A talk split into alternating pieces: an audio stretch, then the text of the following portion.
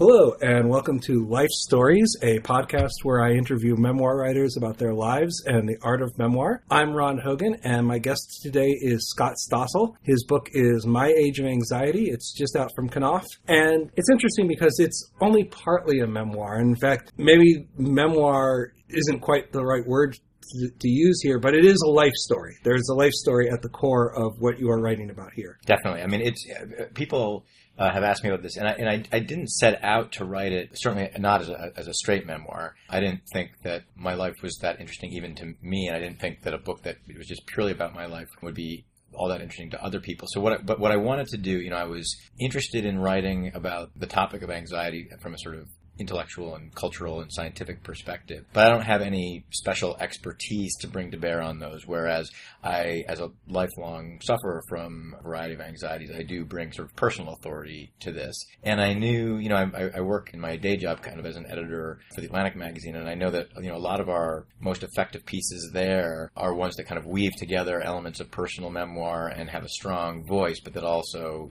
venture into other sort of more straight expository types of material. And so as I started assembling the book, I found that both my own inclination, but also my editor kept pushing me to put more and more of myself into the book because they didn't want, I never wanted to go too many pages without getting into something where there was a little bit of a narrative anecdote that people could relate to. And so I hadn't, it's funny, when I published it, I really did think of it as more, I'm not exactly sure what the ratio of personal material to purely kind of exposition of kind of academic and scientific material is, but people really are receiving it as a memoir. I mean, it is called My Age of Anxiety, and there's, I tell a lot about my life, starting from, infancy and even before up to the present day. So I think of it as sort of a fusion of memoir and using the memoir stuff as kind of a jumping off point where I can explore these other aspects of anxiety. And I think you found that even in the writing process, when you were telling people that you were writing, and I'm paraphrasing here, but essentially a cultural and medical history of the diagnosis and treatment of anxiety disorders, they were like, oh, that's interesting. But when you said it's like, oh, well, it's a history of the diagnosis and treatment of anxiety disorders filtered through my own personal perspective, suddenly people were like, ooh, let's talk about that. Yeah. Actually, somebody just the other day listed on Facebook, she just read that section because I talk about that in the book. That process of sort of beginning to gingerly talk more about the personal aspects of it, which I'd always sort of hid before. And she said, I'm exactly one of those people who, when you would talk about the book as kind of arid intellectual history, I'd sort of nod politely, and now I'm completely gripped by all the personal stuff. So yeah, one thing that I had to wrestle with a lot, one reason I had deep ambivalence about this book is that for years I've struggled with these anxiety issues, but for the most part have been successful at concealing them, even as I wrestle with them. And part of the process of, I talk in the book about talking to my therapist who keeps urging me, come out with it. It'll be liberating. The burden of solitary suffering will be lifted. So in the book, as I sort of bring the reader or try to through the experience of my wrestling with, should I, make this more personal, really talk candidly about my own struggles and work that into the book. And again, at the urging of both my editor and my therapist, I did that more and more. And I don't know, the funny thing is, when you're sitting there alone in your office typing away, it seems such a remote chance that this would ever actually be published. I was worried it wouldn't get published. So I was, when I was sort of anguishing about, well, should I put this personal detail in that might be a little bit embarrassing? I'd be like, throw it in there. It's never going to see the light of day anyway. And I need to keep the editor interested. And of course, here we are, and the book comes out. And it has been, I guess, refreshing and gratifying to me that so many people have responded to the personal aspects. And I think if I had, at one point I did contemplate doing it without any memoirish aspect. And I think it would have been, I could have done an okay job on that. I think it wouldn't get nearly the readership and would probably be, a pretty tough slog for people to get through if they weren't really deeply interested in the topic. When you talk about that ambivalence, you talk about that in the book as well, this idea that intellectually, even before working on this book, and certainly working on this book has reinforced that anxiety is something that is increasingly prevalent in our culture. Mm-hmm. There are so many people who are going through some form of anxiety one way or another, that it's not a shameful condition in any way. And that intellectually, but emotionally you confess that you are still grappling with this idea that you're ashamed of your illness, that it feels like a moral failing even if it isn't. Yeah. Stigma definitely still attaches to mental illness, and I didn't set out to try to I was not motivated to try in writing the book to try to lift the stigma, but now that it's out there, I feel like that is an important service that it can serve. And I do think that for men and women, but particularly for men, there is a particular shamefulness, whether that's a societal norm or something that's inside me that I feel it's shameful to be weak or anxious. And and now that from a practical perspective, advertising that I wrestle with this, would this somehow compromise me in my professional dealings? And so I really do wrestle a lot with that in the book. There's this amazing quote that I came across from World War II, and I'm not going to get the quote exactly right, but it was this sign that we posted on, Allied gun installations in Malta, and it said, "If you are a man, you will not permit yourself respect to show anxiety and anxiety neurosis or to display fear." And I feel like in some ways that is still the prevailing ethos, although diminished somewhat. And this is why for 44 years old now, and for the first 43 and a half years of my life, I did not come out with this. So that's been a struggle, but it has been. And actually, and I meant to say too, the irony, probably the comment that I get more than any other from people who read the book is, "Oh, it's so brave." And I know what they mean, because they're saying, it's brave to come out with sort of an admission of weakness. But to me, it's ironic. For one thing, I hear brave, and I'm worrying what they really mean is stupid, because why would anybody do something? If it was a logical thing to do, it wouldn't be brave. And also, it's ironic that I'm being brave about admitting my lack of bravery. So I have complex feelings about all this, as you can imagine. And for me, the bravery in your personal story comes across in the ways that you write about not just the emotional things, but parts where you essentially confess to being a high-functioning alcoholic, for example. Yeah. As saying, it's like, look, I'm not proud of the fact that the only way I can deal with public speaking is to pop a bunch of Xanax and take a couple of shots of scotch, but this is what it takes for me to get through this kind of situation. And that's another thing I had sort of misgivings about, should I put that out there? And there's a certain irony there too that, and I just, the reason why I left things like that in and put them in is because I thought, really I'm trying to do as good a job as I can, A, just being completely candid for candor's sake and accuracy, but also to really try to convey what it is like and how I've managed to learned to cope. And I would not prescribe my kind of pre-public speaking regimen to anyone. No doctor would recommend it, but it does, knock on wood so far, basically work for me. And I figured being candid about that would, again, I'm not offering that as a recommended prescription for fellow sufferers, and I think probably other fellow sufferers have other odd coping mechanisms, but you do what works, and it's worked for me, and it's allowed me to do lectures and public appearances and on live TV that I would not otherwise have been able to do. So, as you were struggling with all this, you talk about how your therapist, Dr. W., mm-hmm. as part of his encouragement, he's basically trying to tell you you're more resilient than you think you are. Has that sunk in now that the book is out and that you're out there? Good question. To some degree, yes. And I would say actually the main thing was simply completing the book. Even before it was officially published, but by the time it had been accepted by the publisher and, I saw it, there was a great feeling of sort of satisfaction, I would say empowerment, that like despite all of my general anxiety about everything, and my anxieties in particular about the book. And, there were many moments along the way through the writing process where I thought I'd written myself into a corner, or that I wouldn't finish it, or that the publisher would cancel it. I managed to persevere and to finish it. And that does, I guess, I have to concede, demonstrate a form of resilience.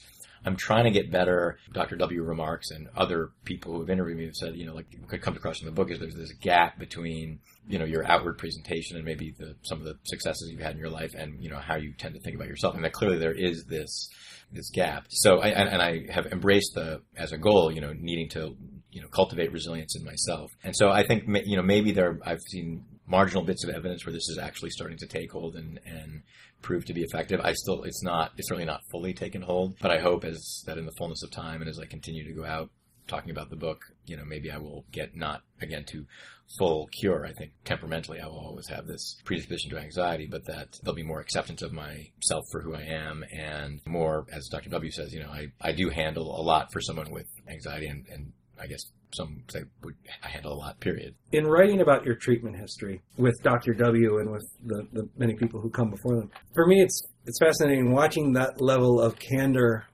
about your treatment, and particularly in your ongoing relationship with Dr. W. Yeah. We're not going to out him in this podcast. Yeah. But the clues are there. Yeah. and it seems like it must be different for someone who you're actively engaged in therapy with to be telling them, hey, I want to write about our therapy as part of this project that I write, rather than going back to the people that you used to be involved with and saying, can I write about this, and what do you have saved from when we were together? That's exactly right. And so with Dr. W., I was already in therapy with him when I started working on the book. He obviously became a character in the book, was very supportive and involved all along. I actually did, before the book came out, he read the whole thing. And the reason that, and as you say, it's not hard, I sort of intentionally made it not terribly hard to figure out who he is, in part because I have a very favorable view of him, which I hope comes through. I think he's an excellent therapist, so I was not at great pains to conceal his identity. With some of the other folks where I had more mixed experiences with them, let's say, I think probably a really ardent Google detective could figure some of them out, although taken pains with some of them. I talk about Dr. Ellen, the book, who I did go back, who knew I was working on the book. I'd been in therapy with him for many, many years, went back to him, tried to get records for him, which had sort of gone missing, but interviewed him for it. I haven't heard from him. I don't know what he thought of the book. I talk about Dr. Stanford and Dr. Harvard in the book. And interestingly, just the other day, I had not told Dr. Harvard that I was working on the book. I hadn't seen him for probably going on 7 years or so, actually, or 8 or 9. But we published an extract in the Atlantic that came out where he's mentioned. And I got a letter at the office, and on the return address, I could see his name. And I thought, oh my God, this is terrifying. What's it going to say? Didn't open it for a while, and then I did. And I thought he was going to say, you got this wrong, and I don't like how you treated me. In fact, he said he loved the excerpt in the Atlantic, which is what he was responding to. He actually said, I'm sending this to you not as a letter to the editor because I'm not sure that I'm the gorilla doctor that you talk about in the book, but I'm pretty sure that I am. And you got one thing wrong in the article, which is that I talk in the book about how at one point I learned that the antidepressant that he's prescribed for me is the same one he's prescribing for a gorilla at the local zoo. And in the magazine article, it says that actually I don't, from what I've been able to determine, the medicine didn't work. In the book, I actually say it did work. He wrote this long letter saying not only did it work, but he used a mixture of benzodiazepines and SSRIs on a whole bunch of different gorillas at the zoo.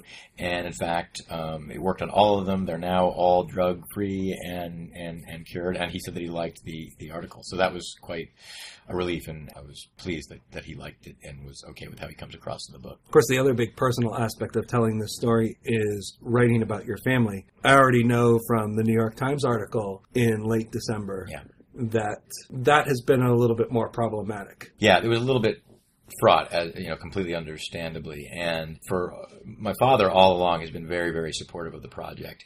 And actually, I told him about every bit about him that I was putting into the book. He actually lent me his diary, from which I quote briefly in a footnote. So he was supportive all along until the excerpt was going to come out in the Atlantic. And it's one thing for someone who picks up the book and is really invested in the project and gets to page 362 and come across, some of these experiences I had with my dad when I was a kid, and he would, sometimes lose patience and get physically abusive. It's another thing for, everyone, receiving the Atlantic magazine in their living room to have it show up on their living room table. He's totally out of context. So that was a little bit difficult. We made, I negotiated some changes with him, and he ended up being fine with it. My mother, who just constitutionally is sort of averse to this kind of self-disclosure, airing dirty laundry, I talk about how I'm sort of Woody Allen trapped in John Calvin. She's definitely of the John Calvin, keep it all under wraps. And so she was very, very uncomfortable with the book, disputes aspects of it. But, what I hope comes across in the book is that with both of them, and part, I talk about my own experience as a parent and failing to protect my own kids from anxiety, which suggests that this is,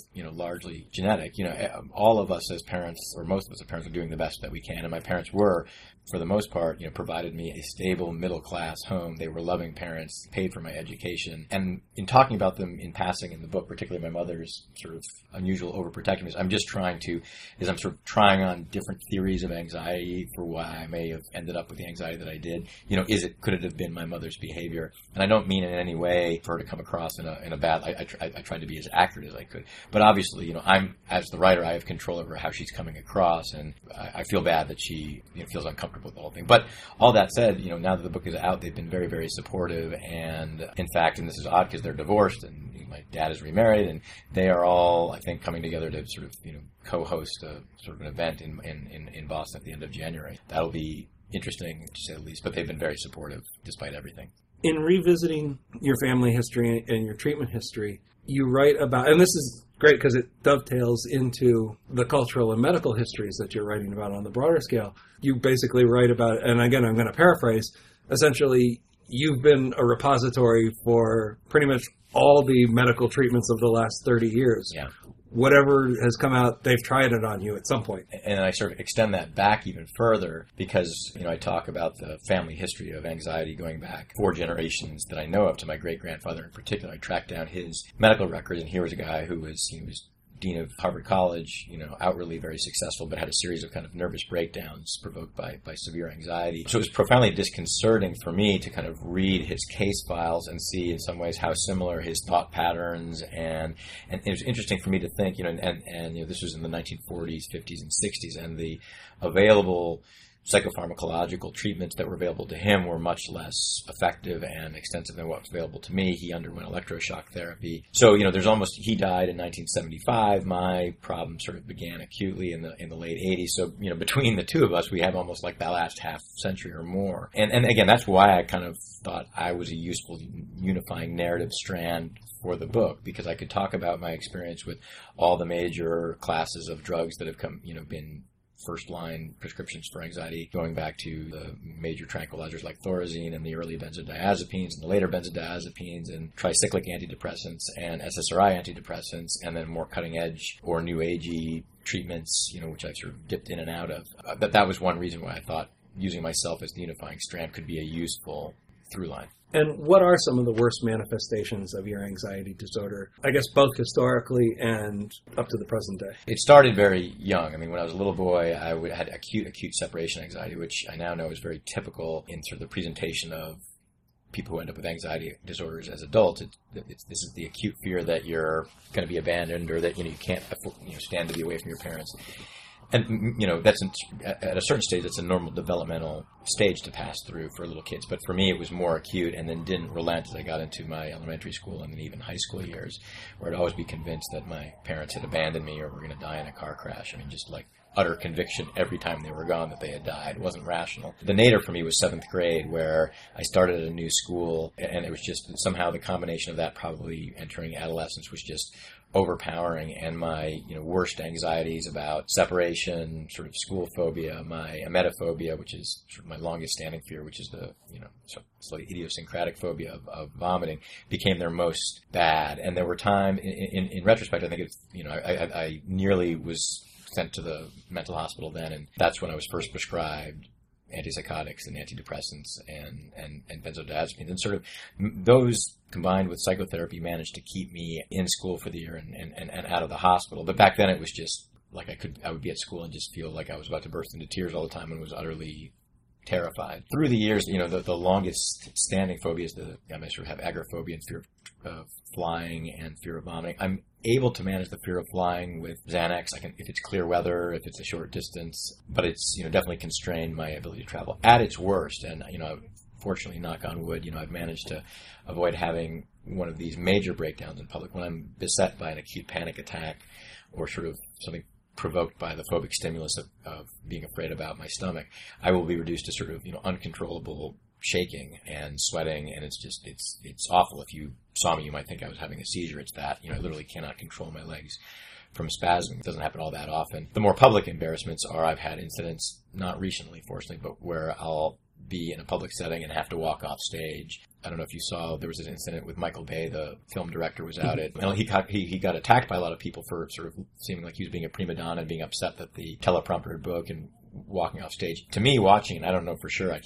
it looked to me very familiar as, you know, things were sort of going off script, and he just got overwhelmed with anxiety and had to walk off. That looked very much to me like what I've had to do on a number of occasions. The pressures of a book tour must really sort of kick in. Absolutely. I mean, Andrew Solomon, who wrote The Noonday Demon and Atlas of Depression, who in some ways was kind of that book in many ways was sort of the model and inspiration for my book, My Age of Anxiety. He very kindly provided a blurb, and then we had some correspondence back and forth, and he said, he said I'm on book tour. And he said, I think quite sincerely, I really hope that the challenges of book tour don't kind of push you over the edge. And I've had a few, you know, I began it in earnest. The book only came out literally a week ago, but I was doing some press before that. And, you know, I have to say that on the Sunday night before last week, thinking about everything that was to come, you know, including this week in New York doing media and interviews like this, and then next week on the West Coast, there were moments when I thought, geez, maybe I ought to just back out. I don't know if I can handle all of this. But having been through, you know, sort of the first wave of it, and they've all, again, knock on wood, gone okay,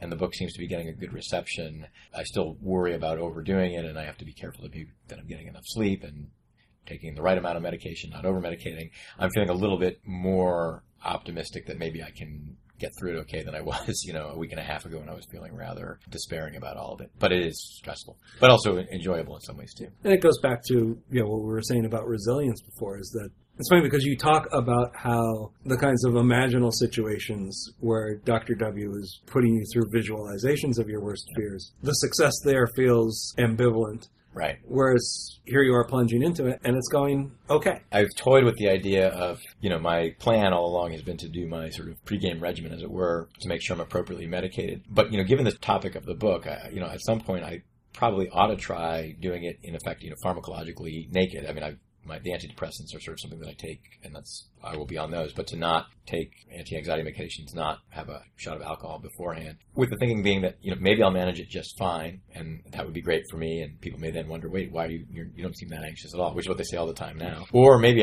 I'll have a visible, you know, manifestation of my anxiety, in which case what I hope I'd be able to do is say, well, at least you're getting your money's worth because you can see this is what it's like. Worst case scenario would be if it's either I can't do it at all, or I just give kind of impaired performance that's, you know, neither interestingly, floridly anxious nor, you know, lucid, just kind of constrained, which is what happens when people are, you know, anxious on stage and you can't think straight and you're just, you know, sort of withdrawing into yourself rather than focusing on the task at hand, which is trying to communicate to the people in the audience. Does the thought of going out and talking about this book, how does that compare to the process of writing about it? Because you write about, towards the later chapters, there's a section where you talk about how you had to self-medicate yourself just to get the book done. In some ways, it's a different kind of anxiety. The anxiety that I was suffering and trying to write the book, I mean, sometimes I would provoke myself into a panic attack with too much caffeine or whatever, and that's when I would get into the, you know, sort of trying to medicate myself to get through it. That was sort of a mixture of just worry and self-loathing and despair that I would never finish it, which is a horrible feeling, quite dreadful as you're going through it, but in a weird way less acute than if I were to allow myself to, you know, if I did not medicate myself or about to walk out on stage, the acute fear that is just sort of all-consuming dread and often physiologically just sort of takes over my body, it is awful. Andrew Solomon, again, to quote him, he talks in his book and in person, you know, his main affliction is depression, but he says, you know, if someone were to tell him today that for the next month he was going to have a bout of depression, he would be unhappy about that, but sort of resigned to, okay, well, this is going to suck, but I will get through it. If someone said you are going to have the next month of acute anxiety, he just doesn't think he could bear it. And for me, that worst kind of anxiety is almost like both your brain and your physiology are hijacked. You know, it's hard to kind of yank it back under your own control. In keeping with a lot of the medical aspects of this that you write about, it's important to stress that this is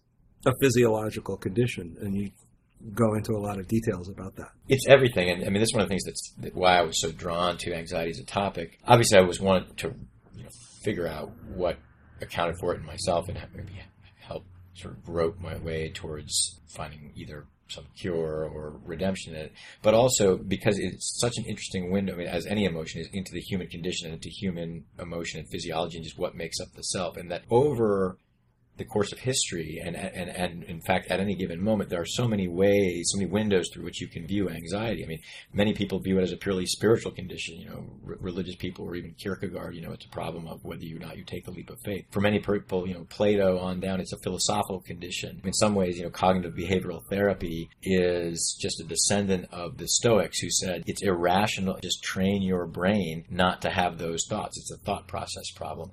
For some people, it's a psychological thing, you know, or a psychiatric problem, as for Freud, who believed it was repressed sexual impulses, or, you know, psychologists of all different strains today think it's all kinds of, you know, there are many psychological or even existential explanations. You know, my Dr. W. and Freud in his way believed that certain phobias are actually the displacement of existential fears that are legitimate, about that we are all mortal and that we're going to die and we're going to suffer, you know, all kinds of things. Instead, it's easier to worry about rats. But fundamentally, in the end, I do believe that it is a physiological condition. It has physiological symptoms. One's predisposition to be anxious is, I think, largely, but certainly not wholly, programmed by your underlying genome. And there are evolutionary reasons for that. And to the extent that it is a disease, the way that diabetes or Parkinson's or something like that is, it's a medical condition. And that's, you know, partly, and there's now more acceptance than there was 50 years ago that it is a medical condition. You can see the, you know, physiology of it, you can see the neuroanatomy of it in an MRI machine. But anytime you're talking about elements of personality or the self, if you cede too much, in effect, you know, power to genes or biology and make it purely reductionist, then you're sort of giving up any idea really of free will, or that your personality is anything more than just a, you know, constellation of neurotransmitters, which of course it is, but I think it is also much, much more than that. That was one of the things I was really trying to wrestle with this book, is how all of these different ways of looking at anxiety can be woven together. And they're,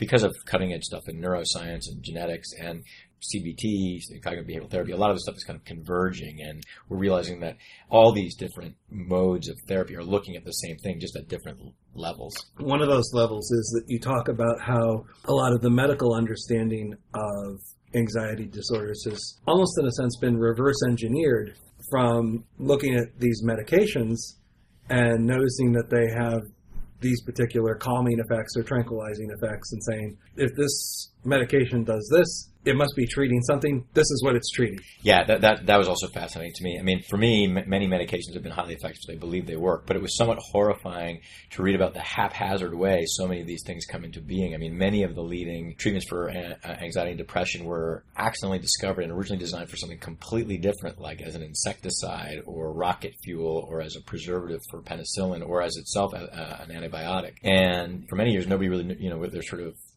people would be throwing these willy-nilly at people and they would work, but they didn't know why they worked. They didn't understand what the underlying mechanism was. And, you know, most famously in the 1960s, you know, there was, I mean, nowadays everyone talks about panic disorder. It's an existing medically recognized disorder. It's part of the popular culture. People talk about panic attacks. There was no such thing, no such word as a panic attack. Nobody talked about panic disorder until the 70s. It wasn't officially a disorder until 1980. And basically what happened is exactly as you say. In the 1960s, Donald Klein, who was a psychiatrist in New York, was experimenting with this then new drug, imipramine, which was originally designed as an antidepressant. And he was giving it to a bunch of people on the psychiatric ward. And he realized that a lot of the people who were suffering from what we now call panic attacks, but, you know, back then it was called sort of anxiety neurosis. They'd have these paroxysmal attacks of anxiety.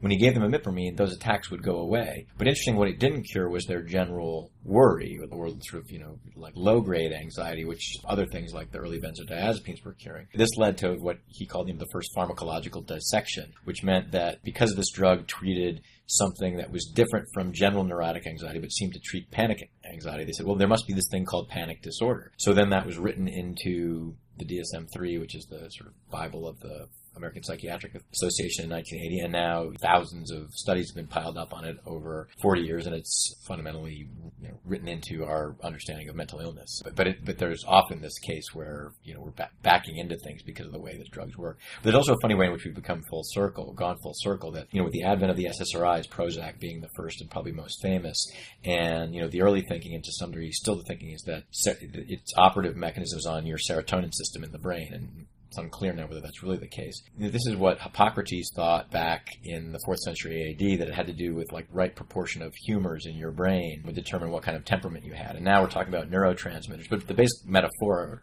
is the same, that these juices or chemicals floating around in your body, you know, having the right composition of them leads to mental health. Having one that's out of whack will make you unwell. After grappling with all this history and with your own history and putting it in here and putting it out there, do you feel like you have a better grip on this moving forward? Sometimes I think I do. You know, for instance, you know, having an understanding of the neuromechanics of a panic attack, I can sometimes, if I feel one coming on, can sort of head it off by, you know, knowing what it is, whereas people who have them for the first time, or, you know, don't know what they are, completely thrown off. You know, I continue to read around the literature. I'm you know, I think there's so much cutting edge research going on in this now. I think that there will soon be more and better medications targeted at specific anxiety. Fundamentally, when I'm at my most anxious, none of that matters, and it just doesn't work. But the other area where I feel like I've drawn a lot of solace is just, you know, obviously I now know the statistics about how many millions of Americans are suffering from this at any given time, many of them who are high functioning. But reading back through history and reading about Charles Darwin and Sigmund Freud and William James and these random, you know, 19th century, 18th century British physicians I'd never heard of who wrestled with horrible things, Robert Burton, who was, you know, wrote the famous Anatomy of Melancholy in the 1600s, even Hippocrates diagnosing people, you know, that like this is a part of the human condition, and many people, you know, going back years and years have suffered from it. And I find that in a way consoling in some way, and it gives me solace and makes me feel, you know, a sense of kinship. Obviously, these are, you know, Samuel Johnson, you know, struggled with these kinds of things. So I find that just interesting intrinsically, and for some reason I take consolation and hope from that. Well, I think a lot of other people will probably find some consolation and hope, and definitely a lot of knowledge in this book as well. It's My Age of Anxiety. It's published by Knopf, and I've been talking with the author Scott Stossel. I'm Ron Hogan, and you've been listening to Life Stories. If you are not subscribed yet through iTunes, you can. And if you are subscribed through iTunes, I hope that you might take a moment to rate and review it and make it a little easier for other people to find the podcast as well. Join me again for another interview soon. Thanks.